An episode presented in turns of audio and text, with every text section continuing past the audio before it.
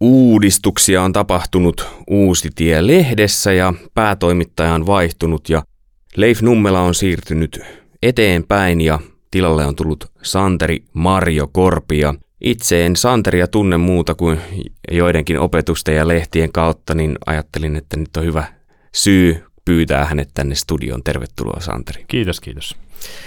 Santeri, mistä sä ensinnäkin tuut ihan? Nyt no siis. siis tänä aamuna ajelin tuolta Järvenpäästä tähän Ryttylän podcast-studioon, että tuota, siellä asustellaan vaimon ja parin lapsen kanssa.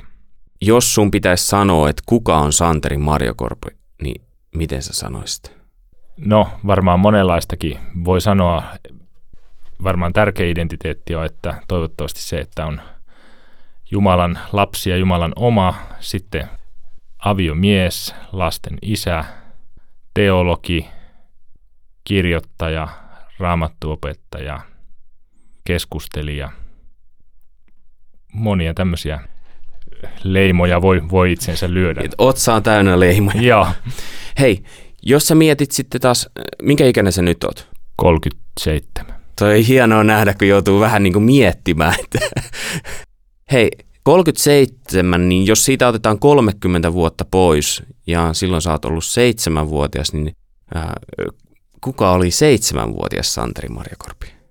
No hän oli tämmöinen, on kasvanut Pohjois-Suomessa Kemijärvellä.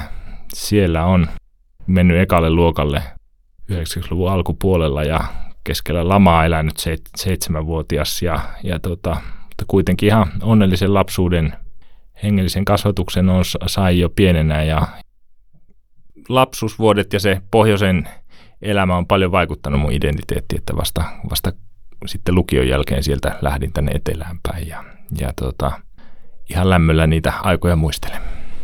Sä sanoit, että vaikuttanut sun identiteettiin, niin miten jos mä katson sua, niin mistä mä näen nyt, että mitkä jäljet on sieltä jäänyt? No ei varmaan ulkonäköön mitään, mutta tuota, kyllä se semmoinen lappilainen elämän rytmi ja semmoinen tietty rentous ehkä on, on jäänyt sieltä.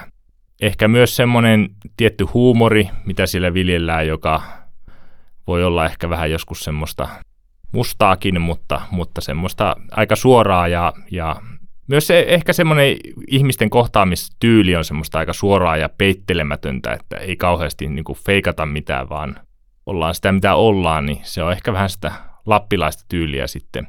Mutta kyllä, kyllä se on aina semmoinen, että emme varmaan ehkä enää sinne takaisin muuttaisi, mutta sinne kuitenkin jollakin lailla aina, aina kaipaa ja, ja tota, etenkin se luo, myös se luonto ja semmoiset luontoharrastukset on sieltä jäänyt sitten niin sanotusti päälle, että, että Lapin kesä on semmoinen mahtava asia, jota, jonka aina haluaa joka vuosi kokea. Harrastitko jo seitsemänvuotiaana jollain tavalla luontoa tai 15-vuotiaana? Mm. Siis mä muistan, että me tehtiin, ehkä se ei vielä ollut ihan seitsemänvuotiaana, mutta ala-asteikäisenä tehtiin aina kavereiden kanssa niin kuin metsäretkiä. Me mentiin, lähdettiin, käveltiin vaan sinne metsään ja tehtiin nuotiot ja paistettiin makkaraa. Sitä tehtiin tosi paljonkin, että se oli semmoinen ihan tärkeä harrastus. Ja varmaan se niin kuin semmoinen retkeily ja luonnossaoloharrastus tulee jo sieltä, sieltä ajoilta, että siihen on pienestä asti kasvanut. Nouseeko sieltä jotain muita harrastuksia myös? Onko sieltä jäänyt joku Nintendo 8-bittisellä peilaaminen tai jotain? No joo, siis kotona meillä oli paljon kirjoja, mä pienestä asti olen lukenut ja, ja edelleen tykkään lukea. Sitten Lapista on jäänyt myös tämmöiset talviurheilut, että laskettelu ja hiihto on edelleen erittäin lähellä sydäntä ja niitä molempia harrastan aina kun mahdollista. No laskettelupuitteet täällä etelässä ei ole parhaat, mutta hiihtäminen kyllä onnistuu ainakin viime talvena ihan hyvin, että, että kyllä sieltä paljonkin on jäänyt tämmöistä. Yksi asia, mitä sä sanoit, että reppu on jäänyt, on, että sä oot saanut kotoa kristillisen kasvatuksen. Mutta onko sulla ollut jotain semmoisia erityisiä, jos sä ajattelet nyt tätä 37 vuotta, niin semmoisia käännekohtia sen puitteissa? No, varmaan voi sanoa, että aina on niinku jollakin tavalla kokenut olevani kristitty, mutta ehkä yläaste aikana oli semmoista, varsinkin siinä, siinähän monesti puhutaan, että ennen rippikoulua ja varhaisnuorisotyöstä rippikoulu on semmoinen pieni katkos monesti, että siinä tulee pari-kolme vuotta lapsille helposti, että ne ei oikein ole missään seurakunnan toiminnassa mukana. Ja, ja itselläkin ehkä semmoinen pieni, pieni katkoskohta siinä oli, että varmaan sitten rippikoulun jälkeen, kun jäin seurakuntanuorten toimintaan mukaan, niin se usko sitten jollakin lailla niin kuin vahvistui ja, ja tuli niin sanotusti elävämmäksi kuin mitä se sitä ennen on ollut. Ja, ja ehkä, ehkä se niin kuin siinä, siinä vaiheessa ne keskeiset tämmöiset elämänmittaiset hengelliset ratkaisut sitten on niin kuin tehty tietyllä tapaa. Että. Onko mä ymmärtänyt, että apologia on kanssa jollain tavalla lähellä sun sydäntä? no siis apologia laajasti määriteltynä, niin voi ajatella, että kaikki mitä teen on, on apologiaa, eli jollakin tavalla toimii uskon ja kristiuskon hyväksi ja sen evankeliumin eteenpäin viemiseksi. Että kyllä se niin kuin tietyllä tapaa, tapaa on lähellä ja on aina tykännyt, tykännyt pohtia semmoisia myös vähän niin kuin vaikeita asioita.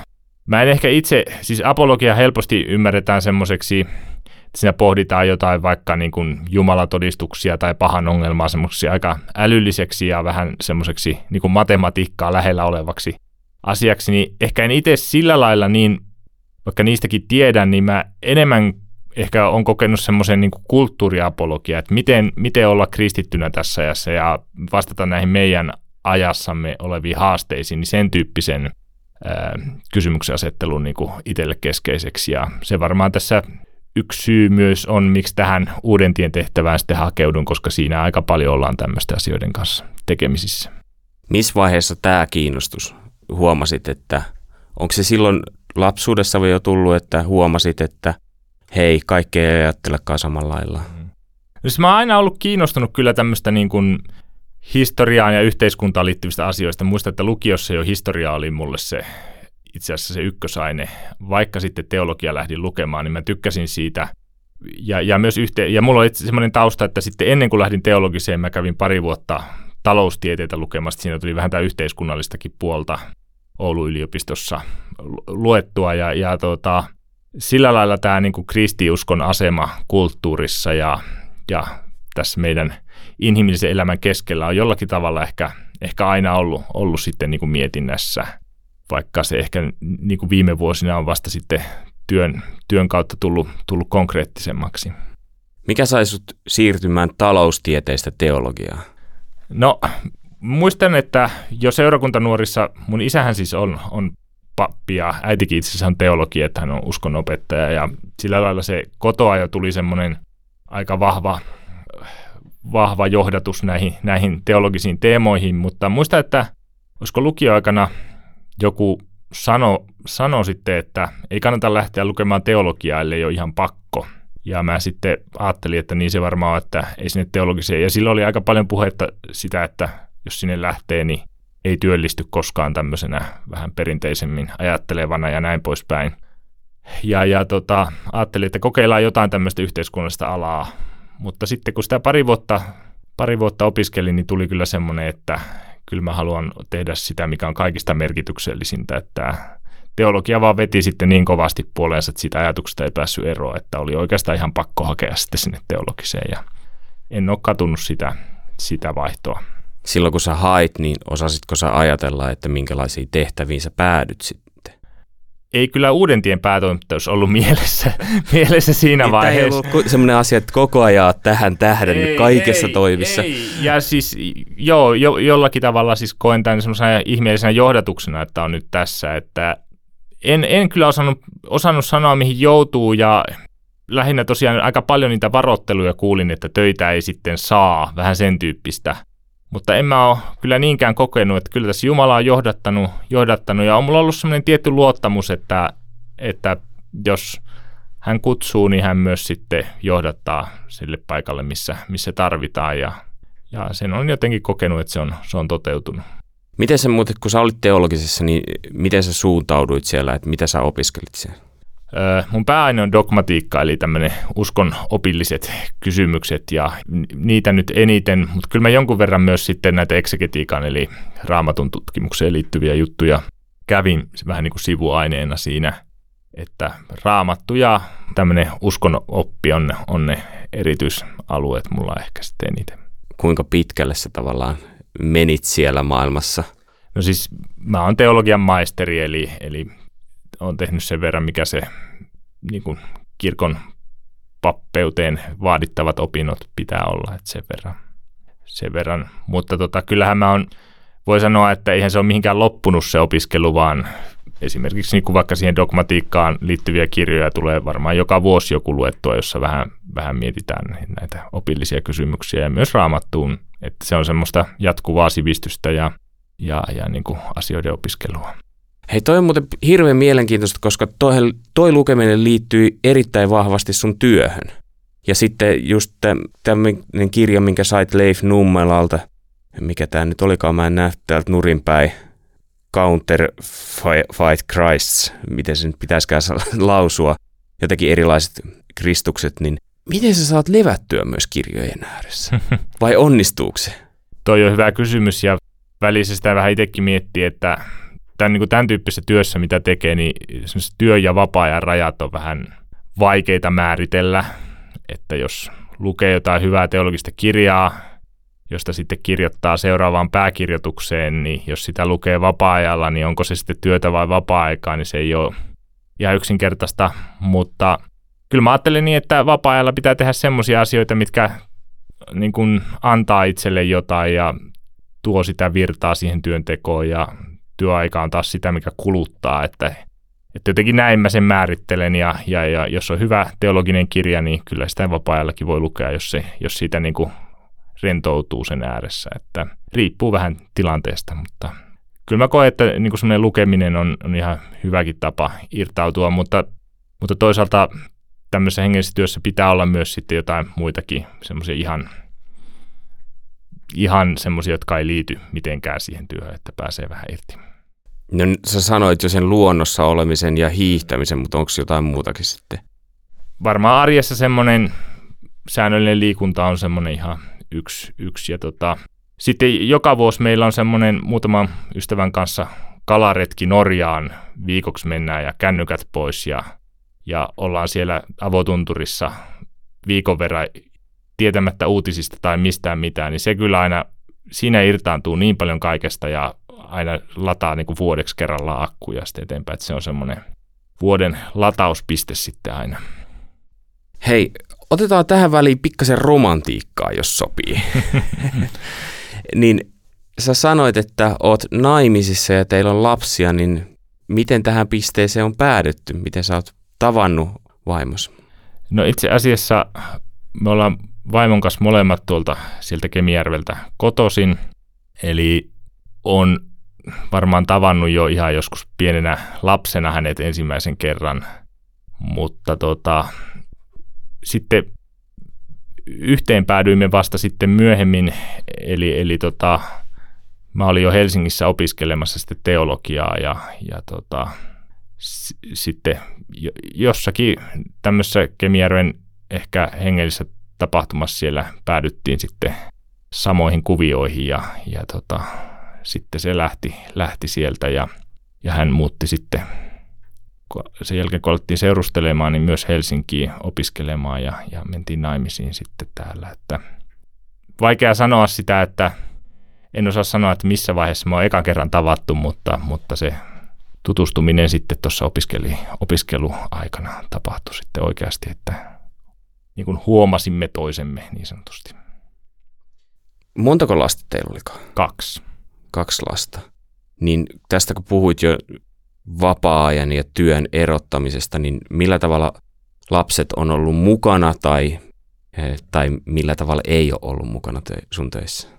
Niin, no ainakin kun on kaksi tuommoista, molemmat on alle kouluikäisiä tai itse esikoinen menee ensi syksynä kouluun, niin ää, kyllähän ne myös irtaannuttaa niistä työaskareista aika tehokkaasti, että heidän maailmansa on hyvin eri, erityyppinen kuin mitä sillä työpaikalla on ja, ja tota, sillä lailla kyllä mä niin kun, no kun on hengellisessä työssä, niin, niin lapsia pyrkii, tai koen sen kristillisen kasvatuksen hirveän tärkeäksi ja, ja sitä pyrin tuomaan, mutta en mä ehkä niin kuin noin muuten, muuten sitä niin kuin lapsia miellä osaksi työtä niin millään tavalla. Että, niin, Tarkoitin sillä kysymyksellä lähinnä sitä, että kun lähet johonkin tilaisuuteen, niin onko lapset mukana, tai kun valmistelet jotain saarnaa, niin kyseletkö sä siltä kuusivuotiaalta, että miten sä sanoisit tänne?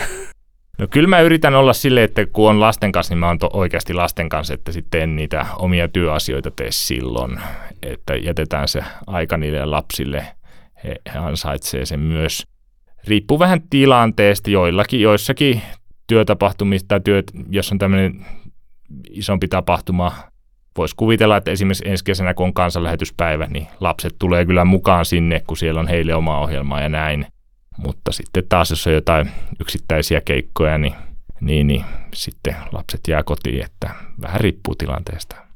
Niin hei, sanoit mutta on kansanlähetyspäivät, niin monia varmaan kiinnostaa se, että mikä on tavallaan se sun koti ollut alun perin, tai että missä kaikkialla oot kiertänyt. Joo, mulla on vähän semmoinen, jos pitäisi lyhyesti sanoa, niin voi sanoa, että on semmoinen taustaltaan vähän niin kuin viidesläisevankelinen, eli äh, mun tota, vanhemmat, isä on ollut itse asiassa sekä viidesläisessä, hän on ollut kansanlähetyksessäkin mukana, ja sitten, mutta sitten he meni evankeliumiyhdistyksen kautta lähetystyöhön, kun mä olin pieni, niin Sambiaan, ja sitten on tavallaan niin ne molemmat puolet ollut siinä mukana, ja mäkin on sillä lailla, että mä oon nuoruudessa Kemijärven seurakunnassa oli, oli aika paljon semmoista niin viidesläistä se nuorisotyöntekijäjoukko, mikä siellä oli, ja, ja niin on käynyt, käynyt sitten nuorten kesässä ja myös maatenkysfestareilla, että se on vähän semmoinen kombinaatio näitä, näitä molempia, molempia ja, ja tota, opiskeluaikojen jälkeen päädyin ensimmäiseksi työpaikaksi raamattuopistolle, jossa se semmoinen tietty viidesläiden identiteetti sitten on myös niin kuin elänyt ja, ja jollakin tavalla vahvistunut ja sieltä Suomen teologisen instituuttiin ja nyt tänne, että, että ehkä tämmöisillä taustoilla.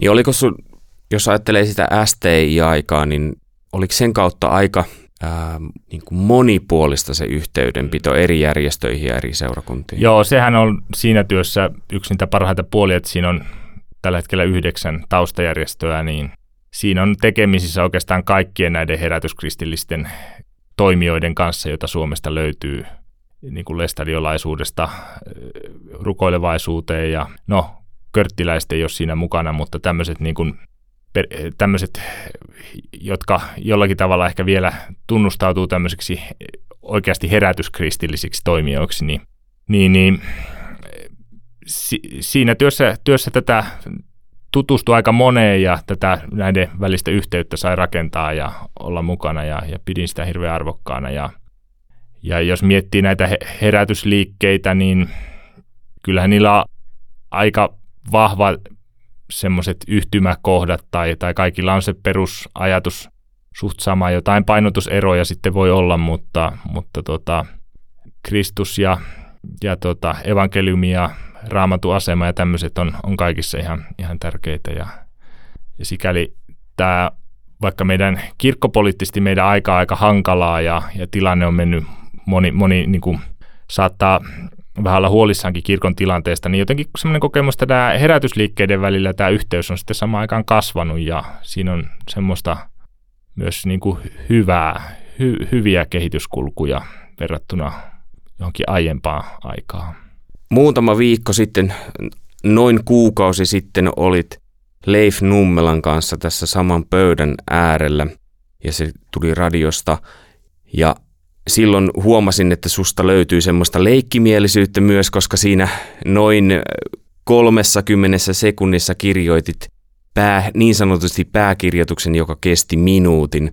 Niin jos sopii, niin jatketaan tätä leikkimielisyyttä ja tutustutaan suhun vielä paremmin.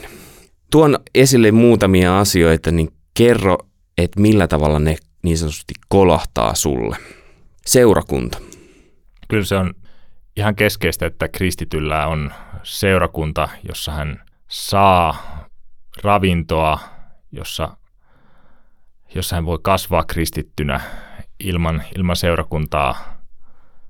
Ei, ei hengellistä elämästä tule mitään. Että se on hyvin tärkeä asia. Miten helppoa sulle on niin lähteä perheenä, kun ajattelet, että joskus seurakunnassa saattaa olla sitä, että tulee perheenä sellainen tunne, että kukaan ei kestä näiden lasten huutoa täällä ja No, kyllä mä sen on ottanut sillä lailla, että mä oon ajatellut, että, että on tosi tärkeää opettaa niille lapsille semmoinen säännöllinen, että me, meidän perheessä käydään joka sunnuntai seurakunnan tilaisuudessa tai kirkossa, että tai Jumalan palveluksessa, että semmoinen tapa, koska kun he se oppii ja näkee, että vanhemmilla tämä homma toimi hyvin ja, ja tota, niin sitten he ehkä itsekin sitä pystyy toteuttamaan elämässä että niin kuin esimerkin kautta.